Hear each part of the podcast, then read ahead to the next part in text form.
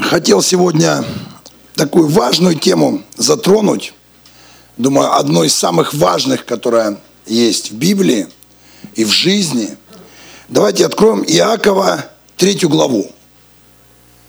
Все знают это место, много читали, много цитировали, даже, может, много проповедей об этом слышали. Но напоминанием возбуждаю чистый смысл. Потому что Слово Божье, оно всегда приходит вовремя. И оно всегда готово сделать работу. Со второго стиха. «Ибо все мы много согрешаем». Это опустим. Ну, как бы, это разбираться надо долго. Я не на эту тему сегодня. «Кто не согрешает в слове, тот человек совершенный, могущий обуздать и все тело». Вот мы влагаем удила в рот коням, чтобы они повиновались нам, и управляем всем телом их. Вот и корабли, как невелики они и какими сильными ветрами не носятся, небольшим рулем направляются, куда хочет кормчий. Так и язык. Небольшой член, но много делает. Посмотри, небольшой огонь, как много вещества зажигает. И язык огонь, прекрасно неправды язык в таком положении находится между членами нашими, что оскверняет все тело и воспаляет круг жизни, будучи сам воспаляем от гиены. Ибо всякое естество зверей и птиц, присмыкающихся и морских животных, укращается и укращено естеством человеческим. А язык укротить никто из людей не может, это неудержимое зло. Он исполнил смертоносного яда. Им благословляем Бога и Отца, и им проклинаем человеков, сотворенных по подобию Божьему. Из тех же уст исходит благословение и проклятие. Не должно, братья мои, всему так быть. Течет ли из одного отверстия источника сладкая и горькая вода? Вопрос – и я когда прочитал это место впервые, да, или проповедь услышал, я, я подумал, ну да, правда, ведь не может из одного источника течь две воды сразу. Вот я был э, в Карпатских горах, там много источников разной воды. И там вода там соленая разная. Я помню, мы были в одном месте, где было два источника рядом. И один источник такая дырка в земле, и, и тут рядом другая дырка в земле. И в одном источнике тухлая вода, а в другом не тухлая. Ну и тухлая, ну вот как, с сероводородом. И там такая ванна стоит, ты ее начерпываешь, набираешь, снизу костерчик поджигаешь, туда залазишь, и она тебя варит. Ну, как ты типа исцеляешься. А другая вода обычная, не, не тухлая. Но они рядом. Я думал, как рядом так, и как они не смешались. Из одного источника не может течь две разных воды, должна течь одинаковая вода. Аминь. А я думал, а почему же из наших языков течет и то, и другое, и тухлое, и не тухлое? И я потом понял, что язык, оказывается, он не является источником. Источником является либо ад, как написано гиена – либо небеса. И когда Иаков утверждает, что язык никто укротить из людей не может, и как бы все безнадежно тогда, ну что тогда об этом говорить? Но знаете, как Иисус сказал, что невозможно человеком, возможно Господу. Это значит, я свой язык как, как э, проводник либо гиены, либо неба должен позволить либо гиене работать через меня, и это легко – ведь легко ругаться, легко там, раздражаться, и намного труднее обуздать свой язык и говорить правильные слова, даже когда тебе не хочется этого говорить. И вот я сегодня хотел разоблачить некоторые э, грехи языка, которые мешают нам преуспевать. Потому что тут Иаков говорит, если ты сможешь обуздать язык, то ты молодец, то ты человек совершенный, то ты можешь обуздать все свое тело. То есть главный, кого надо победить в своей жизни, это язык. И вот если язык сможем обуздать и заставить его работать на нас, а не против, то тогда в нашей жизни будет все хорошо. Аминь. И вот э, притча 13.3. Кто хранит уста свои, тот бережет душу свою. А кто широко раскрывает свой рот, тому беда. Знаете, как есть люди рот открывают свой широко. Тому беда написано. Лучше храни свои уста. И первое, что нам, от чего нам надо избавиться, что нам нужно победить, это пустословие. Я вот думал, ну, пустословие, ну, как бы, ну, ты говоришь пустые слова, говоришь, ну и что, ничего страшного. Оказывается, что даже пустословие может стать проблемой в жизни человека. Притче 14.23 написано, от всякого труда есть прибыль, а от пустословия только ущерб. Вот представляешь, некоторые люди терпят ущерб только потому, что их язык наполнен пустословием. Что такое пустословие? Это пустые слова. Когда человек говорит то, что не надо говорить. Потому что наши слова – это семена, которые должны принести урожай. А пустые слова не приносят урожай, они приносят ущерб. Поэтому, если ты пустословишь, иди лучше работай. От всякого труда есть прибыль, а вот от пустословия – ущерб. Но если ты не будешь пустословить, тогда ущерба не будет. Это уже хорошо. Слова наши – это семя. Потому что Иисус, когда Он рассказывал о семенах, Он говорит, вы что, не поняли? Семя – это и есть слово. Слово, которое нужно посеять. А представь, если ты только пустоту сеешь. Сеешь пустоту, пожинаешь пустоту и говоришь, все напрасно, ничего не работает. Сей правильные слова. Потому что иногда смотришь человек, что он говорит, вообще не поймешь. Рик Джонер 20 лет молился, чтобы попасть в небеса, и молился, это один из пророков, э, его церковь называется Morning Star. И он молился, молился, чтобы попасть в небо. Хотел пережить небесное переживание, как Павел. Помните, Павел написал, не знаю в теле, не в теле, знаю человека, который был восхищен до третьего неба, и общался с Иисусом, и общался с ангелами, там ну, много. И он начал поэтому молиться, говорит, Господи, ну если упало, получилось, пусть и у меня получится. И однажды он попал в это переживание. И он, когда хотел туда попасть, он мечтал встретить апостола Павла, чтобы получше расспросить, что нам делать. Он встретил апостола Павла, Павел говорит, это из земли, да? Что вы там вам, говорит, проповедуете?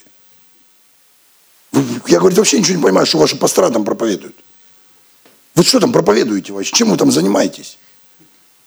Мои послания читайте и проповедуйте их. То, что вы проповедуете, вообще никому не надо.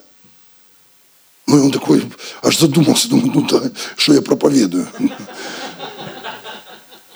Не надо пустословить, надо говорить слова, которые несут за собой жизнь, слова, которые наполнены смыслом, слова, которые несут ответ. Аминь. Что толку человеку услышать пустые слова? Толку никакого, он ничего от этого не получит. Но когда человек слышит слова, которые направлены в его жизнь и несут в себе силу Божью, эти слова его исцелят, сделают сильным, сделают верующим. Аминь. Поэтому, как и написано, говорите истину друг другу. Хочешь брату помочь, скажи ему истину. Аминь. Знаете, как история э, еще Советского Союза. Один путешественник пришел, нашел индейцев таких – в джунглях. Не, в горах. Нашел индейцев, которые не знают цивилизации. И они в перьях ходят там с луками, разукрашенные все. Представьте, этот путешественник, они увидели белого человека, говорит, бледный человек к нам пришел, давайте к вождю его отведем быстрее. Мы повели его к вождю, там вождь сидит в юрте, там вокруг него эти шаманы с бубинами играют.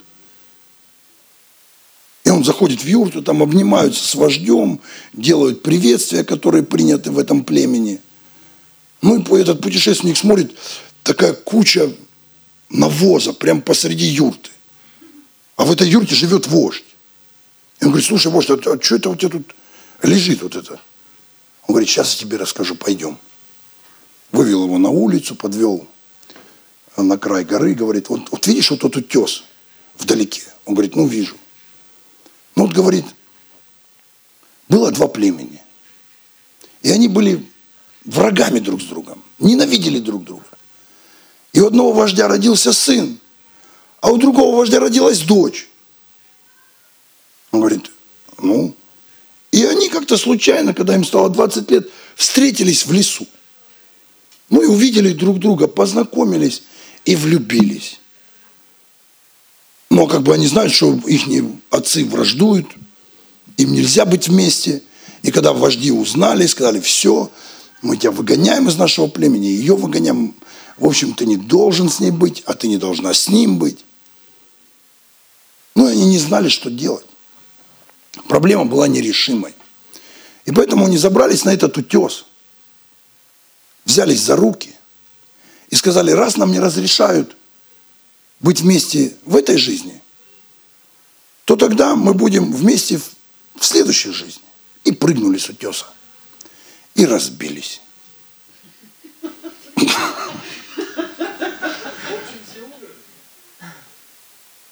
И этот утес теперь называется утес любви. Он говорит, вождь, а с кучей-то что, кто это сделал? Он говорит, я не знаю, кто это сделал. И знаете, вот так и бывает. Ты пришел с проблемой с какой-то, тебе надо что-то решить, а тебе рассказывают про какой-то утес. И тебе рассказывают про утес, тебя мучает вопрос. Тебе нужно исцеление. Тебе нужно решение вопроса. Тебе нужно утешение, ободрение. А тебе рассказывают про какой-то утес. И ты не поймешь, что делать. Вроде и про утес интересно. А разобраться-то с этим надо. Понятно, что про утес интересно. Но от чего куча здесь появилась? Вот что человека интересовало. А пустословие, оно никогда тебе не принесет ответ. Оно никогда тебе не поможет. Поэтому и написано, говорите истину друг другу. 1 а, Тимофею 1.5. Цель увещевания есть любовь. Что такое увещевание? Это разговор. Это когда мы общаемся друг с другом, увещеваем друг друга. Говорим, что у нас все будет хорошо. Аминь. У нас будет все хорошо. И завтра будет лучше, чем сегодня. Потому что написано, путь праведника – это светило лучезарное. Светлеет, светлеет, светлеет и светлеет. Поэтому как бы не было у тебя сегодня, завтра будет лучше. Если у тебя сегодня хорошо, то завтра еще будет лучше, чем хорошо. Аминь. Ты скажешь, не, ну это такое, эм, что ты мне рассказываешь, мотивацию. Не, это Слово Божье. Я тебя увещеваю, что мы приблизились ко дню нашего спасения и стали ближе, чем тогда, когда мы уверовали. Аминь. Это значит, все приближается. Самое лучшее к нам приближается, а не удаляется. Я никогда не разочаровываюсь. Почему? Потому что я знаю, Слово Божье все равно сработает.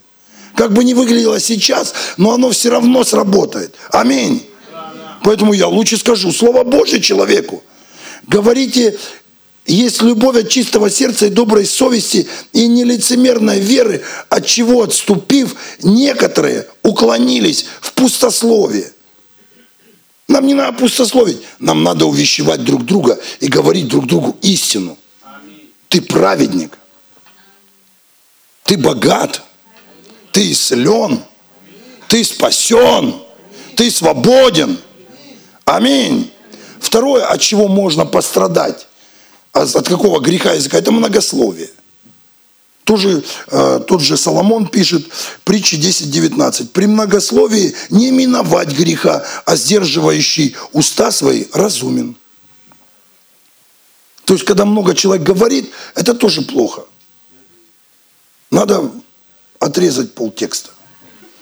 Помните, был в Советском Союзе такой плакат был, а, так, такая женщина была, и вот так она держала – вот так палец, и там написано было бы а, «Болтун – хорошая находка для шпиона». Поэтому не болтай, вот так вот она. Чтобы.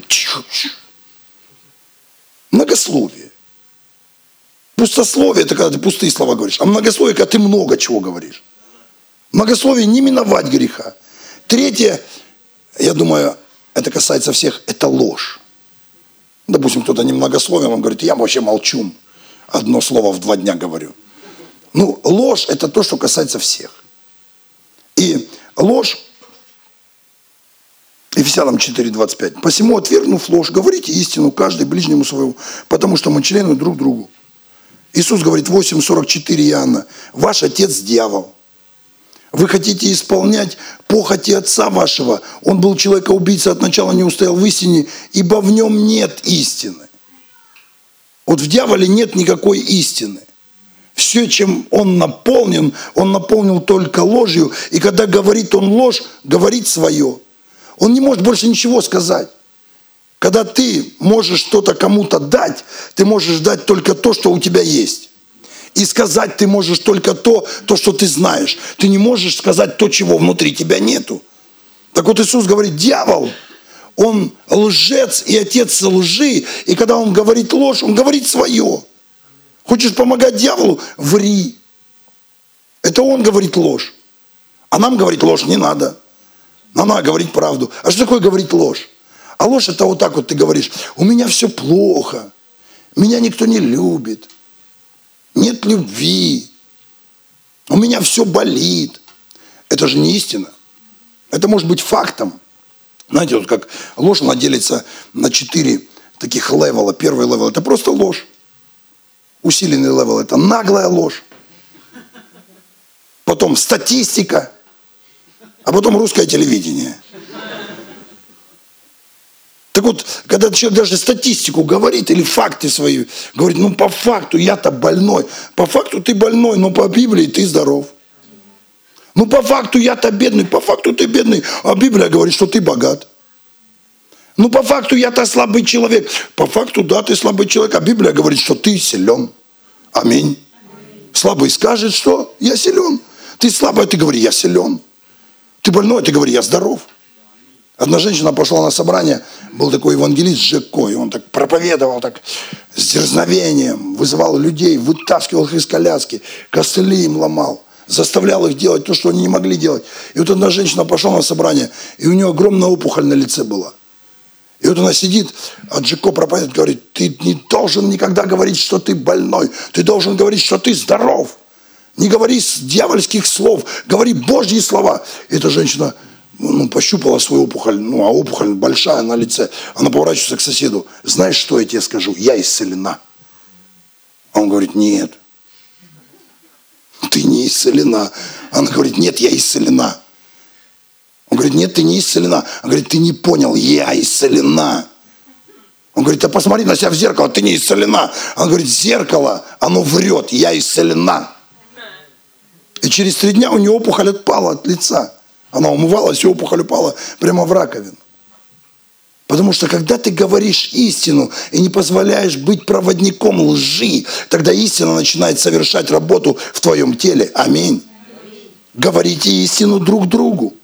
Как два рыбака ловят, весь день ловили, ничего не поймали. Он говорит, вот я вот не верю в эту ложь, что некоторые страны живут за счет рыболовства. Ну, конечно, это...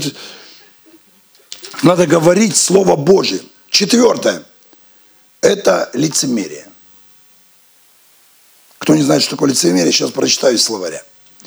Показное поведение, не соответствующего внутреннему расположению души, мыслям, желаниям и чувствам. Или же просто фарисейство. Вот все понимают, да, слово фарисей? Мне кажется, даже неверующие люди и то знают, что такое фарисей. Или нет? Я думаю, все знают, что такое фарисейство. Фарисейство – это когда человек внутри не таков, какой снаружи. Поэтому Иисус их обличал. Я насчитал больше 20 раз, когда Он сказал, горе тебе, фарисей, горе вам, фарисеи. И потом перечислял, из-за чего горе. Вы как гробы окрашенные, снаружи вы красивые, внутри вы полны костей. Горе вам, фарисеи, вы очищаете внешность чаши, а на внутренность не смотрите. Горе тебе, фарисей, горе тебе, фарисей. Я не хочу горя. Поэтому фарисеем быть не буду. Лицемерие – это когда ты думаешь одно, говоришь другое. Ну, потому что говорить то, что ты думаешь, неправильно в данной ситуации. А ты говоришь Слово Божье – 1 Петра 2.1. «Итак, отложив всякую злобу, всякое коварство, лицемерие, зависть и всякое злословие, как новорожденные младенцы, возлюбите чистое словесное молоко, чтобы от него возрасти вам во спасение. Отложите лицемерие, хватит лицемерить, возлюбите Слово Божье, как молоко любят младенцы. И тогда вы начнете возрастать. Нам больше не надо лицемерить, нам больше не надо носить маски. Мы можем быть самими собой. Аминь. Если люди приходят в церковь, в церкви не одни, дома они другие, на работе они третьи, с друзьями они четвертые, нам больше не надо это делать. Нам нужно быть самими собой. Вот как 12-шаговая программа, да? Там первый пункт – научись быть искренним человеком. Это просто ну, 12 шагов. Ну, христиане придумали, пользуются не христиане. я слушал свидетельство одного бизнесмена, который стал миллиардером, который был наркоманом. И он прошел 12-шаговую программу и запомнил три пункта первых. Первый пункт – будь искренним, не ври. Скажи, какой ты есть на самом деле. Зачем ты носишь маску? Если ты наркоман, скажи, я наркоман. И вот он говорит, вот этот первый был самый трудный шаг, когда мне надо перестать лицемерить.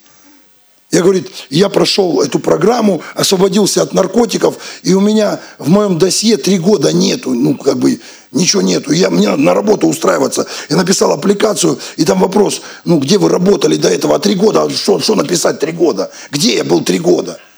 Ну, если напишу, что нарик, они скажут, зачем нам наркоманы на работе? И перед ним такая дилемма. Опять наврать, сказать, что, ну, я же запомнил три шага. Первый шаг, будь искренним. Будь честным. Зачем тебе врать? Зачем тебе лицемерить? Хватит носить маску. И он пришел на собеседование. Ему говорят, а где вы тут три года были? Он говорит, я был наркоманом. А, тогда это меняет дело. Его взяли на работу. И он первый раз понял, это сработало. Не только там, где люди сидят в кружке и друг другу рассказывают вот это все, что они проходят по жизни. А, анонимные алкоголики или анонимные наркоманы. Он понял, что это работает в жизни. И когда они от, открыли компанию по, по, по программированию больниц, поликлиник, открыли такую программу, которую решили продать сразу в 50 больниц – и эту программу запустили, чтобы тестировать, их инвестировал э, какой-то банк, я забыл, какое название он рассказывал, их, в них вложили миллионы долларов, надеясь, что это потом станут миллиарды, потому что эта программа нужна будет в каждую больницу. И представьте, первый тест провалился. И вот он собрал, а он генеральный директор этой компании. Они ее создали с ребятами. И вот они сидят за столом и э, говорят, что нам теперь делать? Ну, первый больной, тест провалился, наша программа не сработала на человеке. Давай не будем в банк говорить, инвестору не будем говорить, что мы провалились. Потому что если мы скажем, что мы провалились, инвестор скажет, ну да-да, до свидания, возвращайте мои деньги. Ну и тогда компанию придется закрыть, выплачивать эти долги, объявлять себя банкротом, ну и так далее. И он сидит, и ему опять этот первое, первый шаг. Будь искренним человеком. Не носи больше маску, не лицемерь. И он этим ребятам говорит, которые в кабинете директоров, он говорит, ребята, надо сказать правду. Я говорю, ты что, ненормальный? Нас выкинуть с рынка. Мы только вот зацепились. Сейчас 50 больниц купят нашу программу. Мы сразу заработаем миллиарды долларов. Он говорит, ребята, я выучил один урок. Не носить больше маску. Ну, они поняли все, хана нам. И он позвонил э, этому инвестору, подняла там одна из директоров, женщина. И когда он ей сказал, что наш тест не сработал, она начала смеяться. И так, и смеялась несколько минут. Он думает, ну все, хана нам точно больше мы не будем работать. И когда она закончила смеяться, она говорит, теперь я могу с вами работать. Вы честные люди. Потому что обычно никто никогда не говорит, что, говорит, это, это вообще ерунда, что первый пациент не сработало. Сработает на втором, на третьем и потом на тысячах других. Но говорит, тот факт, что вы мне это сказали, это говорит о том, что вы порядочные люди. Поэтому продолжаем работу. И они стали миллиардерами. Их компания миллиардер, потому что они эту программу продали во многие штаты Америки, во все больницы. И вот он рассказывает, это бывший наркоман. Он говорит, я выучил один урок, хватит быть фарисеем. Хватит притворяться кем-то, кем ты не являешься. И вот это Иаков, который говорит, если ты сможешь обуздать свой язык и заставить его говорить то, что надо, а не то, что выгодно, а то, что есть истина, а не то, что тебе выгодно сейчас, тогда ты сможешь обуздать все тело, тогда ты сможешь победить абсолютно все. Один говорит, пастор, я не буду ходить в вашу церковь, в вашей церкви одни лицемеры. Она наполнена лицемерами. Он говорит, не переживайте, для вас тоже место найдется. Приходите. Пятое. Опрометчивость. Псалом 115.2. «Я сказал в опрометчивости моей всякий человек ложь». Помните такое место? Это известнейшее место. И мы так и говорим, всякий человек ложь. Да, вот, вот Давид сказал, всякий человек ложь. Но написано, он в опрометчивости сказал. Знаете, что такое в опрометчивости? Это сказал не подумавший. Я в опрометчивости сказал, всякий человек ложь. Но есть же нормальные люди. Ну, есть, конечно, которые, ну, а есть нормальные. И когда Давид писал этот псалом, он вспомнил, что он это сделал в опрометчивости. Ну, сколько мы вот раз говорили в опрометчивости. Особенно в семье, да? Все, развод. А ты подумала, прежде чем сказала? Все, разводимся. Я сама лучше буду. Лучше самой. Не это опрометчивости. Потому что ты еще не пробовала, или ты не пробовал. Или когда там друг другу уже, когда уже большой такой раздули, уже так раздулся такой шар, там уже, да чтоб ты сдох. Ну это же вопросительно, ты же не, ты же не мечтаешь, чтобы он прямо сейчас сдох. Я помню, раз еду, еще в Украине еще э, жил, а у нас шахтерский город, Першотравенск. И все в шахтах работают. И все алкоголики. Вот все мужики, все алкоголики. И в этом городе только один не пьющий был, это шахтер э, железный, памятник. Он так вот стоял и куда-то показывал туда. Туда, на кладбище. И его так и назвали э, не пью, памятник непьющему шахтеру. Потому что все остальные шахтеры бухали. И вот я еду раз, зима такая, такой мороз, что даже не хочется из машины никуда выходить. Я еду и смотрю, мужик прямо на дороге валяется. Ну, что он валяется на дороге, интересно? такой морозяк, он же примерзнет к дороге. Ну, я вышел, ну, я понял сразу, он пьяный. Я вышел, как-то затащил в машину, посадил. Кое-как у него адрес какой, я тебе домой отвезу. Ты же замерзнешь здесь на дороге. Потому что обычно, вот как я в Лос-Анджелесе был, стою в океане по колено, и бомжик пьяный бежал, видать, освежиться хотел.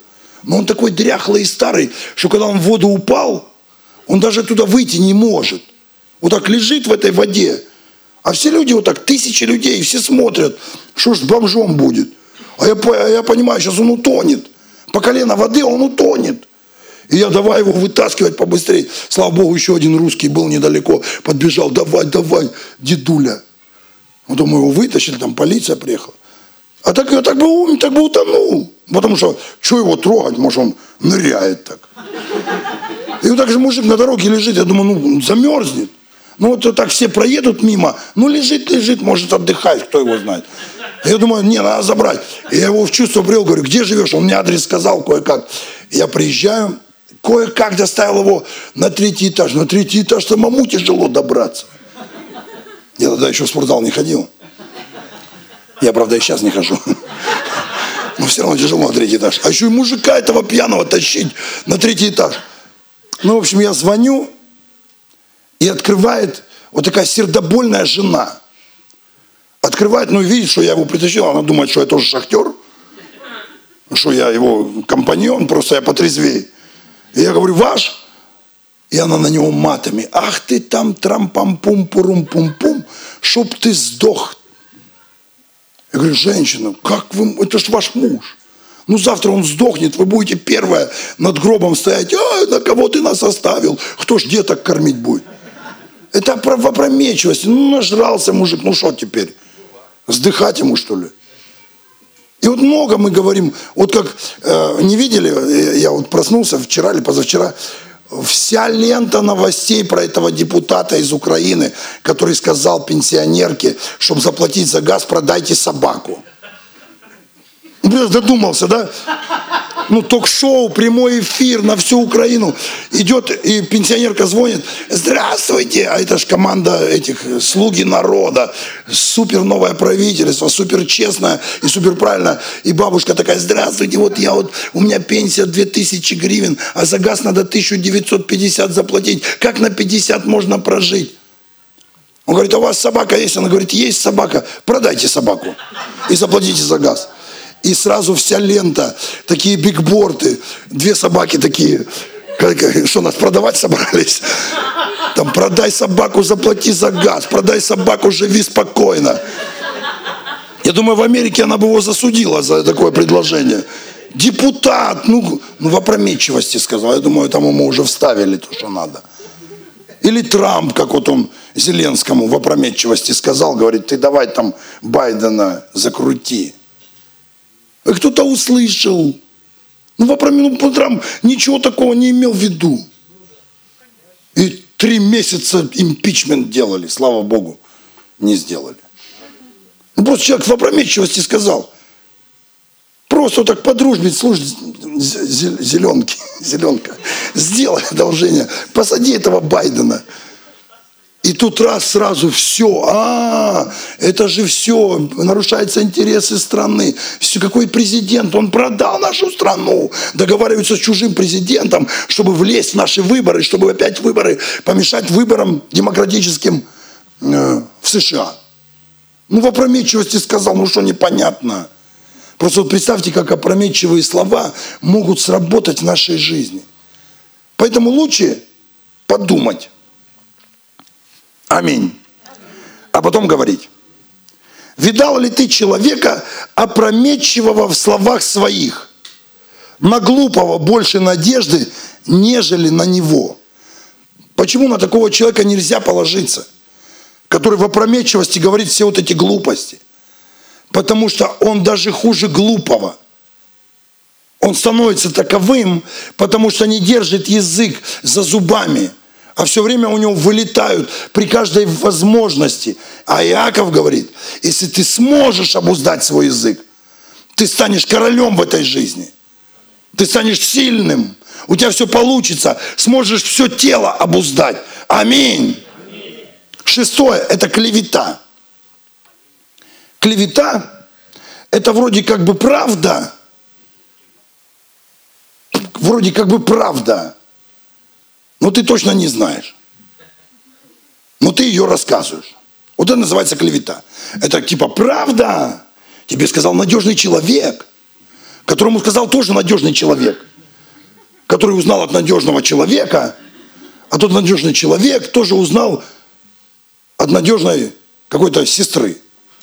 И вот эти все надежные люди, и до тебя дошла эта информация, и ты, и ты ее рассказываешь. И знаете, вот клевета, ну как, как десерт, вот как вот, вот я, я себя ловил на мысли, вот так вот кто-то начинает о ком-то говорить, о ком-то служителе там, и тебе аж хочется вот так раз сразу все, что ты знаешь, вывалить. И я однажды прямо даже осекся, попадя в одно служение в Африке – большое служение, тысячи церквей у них. И когда ты у них спрашиваешь за какого-то служителя, ну, мы здесь все знаем, он точно колдун. Или мы все здесь знаем, точно он блудник какой-то там. А ты у них спрашиваешь, они-то лучше знают, чем ты здесь. Они там живут рядышком, по соседству. И ты говоришь, ну а как вот этот, вот этот? Ой, мы не знаем. Как не знаете, вот на соседней улице у него. Мы не знаем. Служит человек. я вдруг понял, что клевета – это как лакомство для людей. И она начинает нас разъедать. Потому что клевета – это работа сатаны. Вот смотрите. Откровение, 12 глава. 10 стих. «Услышал я громкий голос, говорящий, на небе настало спасение и сила и царство Бога нашего и власть креста Его, потому что низвержен клеветник братьей наших, клеветавших на них перед Богом нашим день и ночь». Вы помните, как сатана пришел к Богу и начал на Иова рассказывать. Обошел всю землю, говорит. Вот есть верующие, которые всю землю обходят. Вот так обошел все церкви, посмотрел, уже ты про все всех знаешь, все везде услышал, все про всех узнал, и обладаешь ценнейшей, как тебе кажется, информацией. А написано, что это клевета. Потому что дело точно так же обходит, все ищет, выискивает, вынюхивает. И потом приходит к Богу и начинает клеветать, клеветать. Для чего? Он думает, что наш Отец может нас разлюбить. Но он глубоко ошибается. Написано, он клевещет день и ночь перед Богом нашим. На кого? На нас. А как, а как клевета по земле распространяется? Только через людей.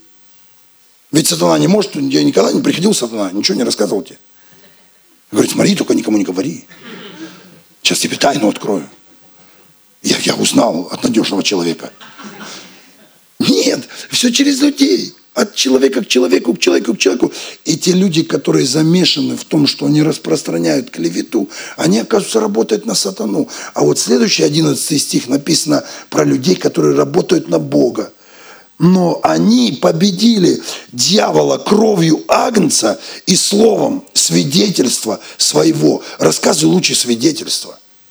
Вместо клеветы свидетельства рассказывай. И тогда твои уста не будут воспаляться от гиены, а будут черпать энергию с неба. И твои свидетельства несут помазание. Аминь.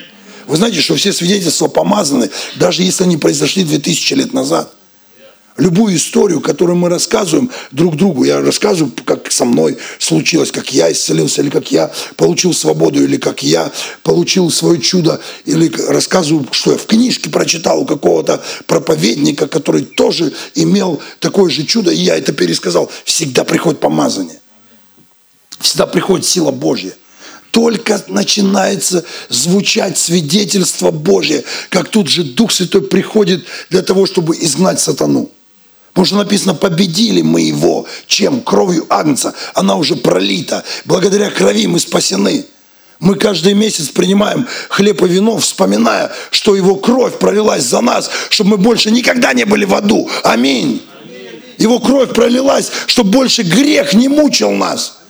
И когда мы говорим свидетельство и знаем, что его кровь пролита, мы побеждаем сатану. И последнее – что еще сильно нас разрушает. И не только нас, а вообще всех людей. Это ропот. Ропот тоже выходит из языка. Вот люди ропщут, ропщут. 1 Коринфянам 10.10. 10. Не ропщите. Павел говорит, не ропщите. Не ропщите. Он не говорит, можете немножко пороптать. Он говорит, вообще не ропщите как некоторые из них роптали и погибли от истребителя. Он говорит об Израиле в пустыне. Представьте, ропот погубил целый народ. Не просто одного человека, не просто где-то двоих за всю историю планеты. Целый народ, который был выведен из Египта, который пребывал там 430 лет в рабстве и был крепкой рукой Божьей выведен. Бог кидал им хлеб с неба – прикрывал их днем облаком, а ночью грел столбом огненным. Сделал так, что их ни одежда не ветшала, не портилась, не протиралась, не сгорала. И эти люди все 40 лет роптали, роптали, роптали и роптали. То им вода горькая, то им манна надоела. То что ему там еще? То Моисей, зачем ты жену черную взял? Ты что взял черную жену? Какое вам дело до жены Моисея? Ну такая попалась ему тогда. Другой не было в Эфиопии. Там все фиолетовые. Ну, говорит, твоя жена сильно черная. А нам, говоришь, на своих жениться надо. И что? Кто это? Сестра с братом.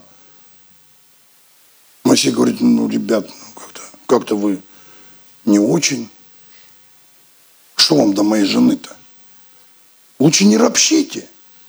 И у вас будет все хорошо. Нет, еще дальше роптать.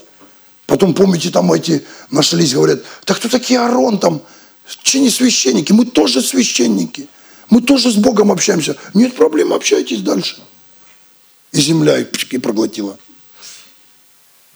Потом еще там какие-то огонь принесли чуждый. Потом еще какие-то, давайте разберемся, кто должен быть священником. Давайте положим жезл Ааронов, и вы свои жезлы положите. Вот чей жезл расцветет, тот и священник. Че роптать? Кого Бог поставил, того поставил. Смирись и радуйся жизни. Аминь. Манна не нравится. Тогда бы ты еще такого хлеба поел. Вот это американская еда прекрасная американская еда. Волшебная. Полезная. Аминь. От нее просто вот мышцы растут сами, и в зал ходить не надо. Вот тут там то, вот там тут.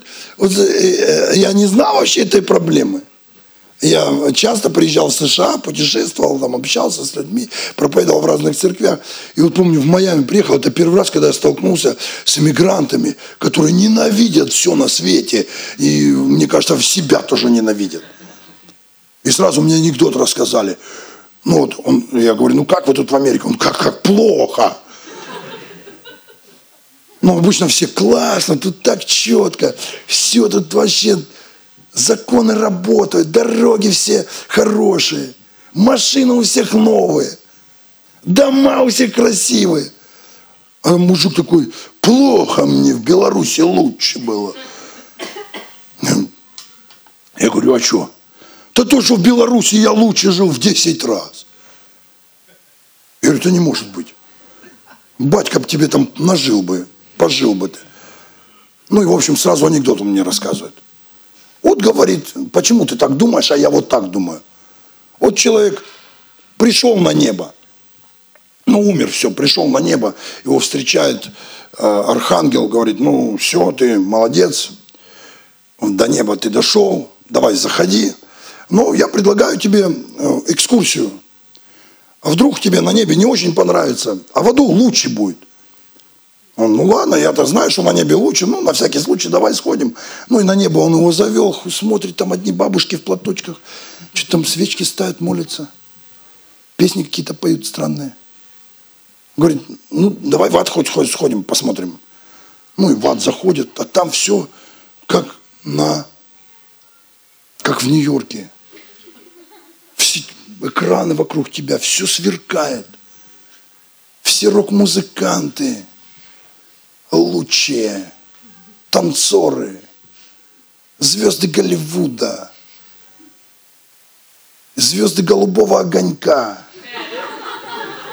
Сейчас он особенно голубой стал. Все там. И там так прекрасно, там вообще такое, ну, просто все, каждый день праздник. И его ангел повозил везде. Вывел, говорит, ну как тебе? Он, ну, конечно, на небо я все время хотел – ну, как-то, мне кажется, в аду лучше. Он говорит, ну давай в ад, ладно, все, печать поставили ему на пропуске, двери открываются, его бросают туда, там уже огонь, ничего нету, никаких этих рок-музыкантов, никого нету, огонь только и все. И он орет там все плохо, кожа горит, все болит, мучается, зубами скрежещет, черви его грызут.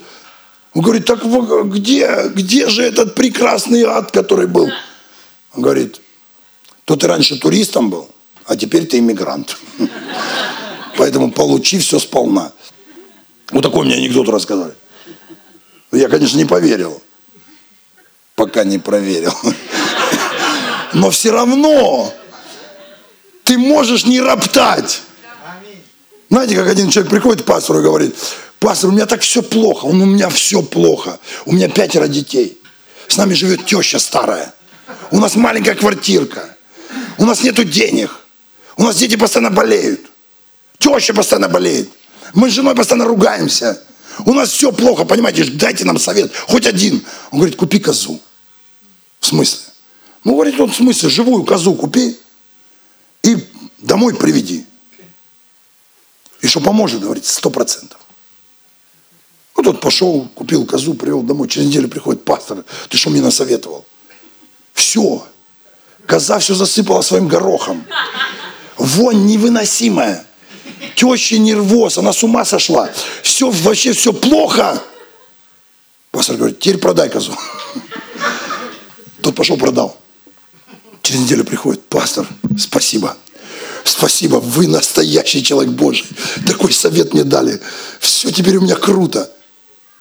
Так вот, если у тебя все плохо, козу купи. Потом поймешь, что такое плохо. Надо радоваться жизни.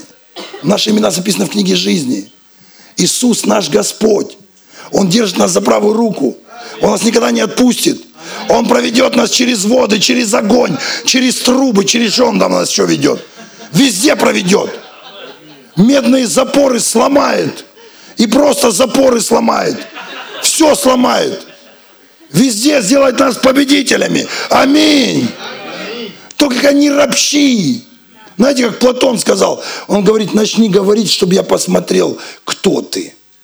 Потому что когда человек молчит, ты не поймешь, что в нем, кто в нем.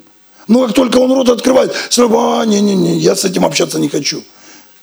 Ропот – это грех, который уничтожил Израиль в пустыне. Они все умерли там. Поэтому Павел говорит, не ропщите, не ропщите. Поэтому во всем плохом всегда надо найти все хорошее. Как э, Еремия написал, да? Известнейшее место. Еремия 15.15. 15.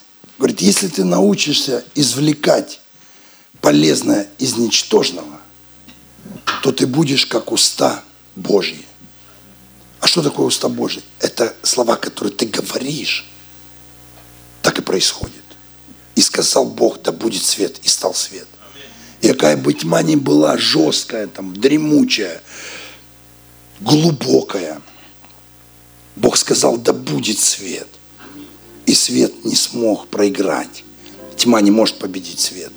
Никто не открывает занавеску ночью, и тьма такая в дом зашла, и у тебя полкомнаты во тьме. Нет, свет туда выходит. Может, свет всегда сильнее. И вот Иеремия говорит, если ты научишься находить, да, может быть, все плохо. Все плохо, с женой поругался, денег нету, долги, завтра билы платить. Может все плохо быть в жизни. Вот ты найди что-то хорошее. Зачем говорить о том, что все плохо? Ты говори о том, что хорошо. А хорошо то, что мы навсегда запечатлены в книге жизни на небо. Иисус говорит, не радуйтесь победам. Это все приходящее, уходящее. Радуйтесь тому, что ваши имена записаны в книге жизни. И с радостью легче идти. Тебе легче будет завоевывать, побеждать, разрушать царство тьмы. Аминь. Давайте мы поднимемся.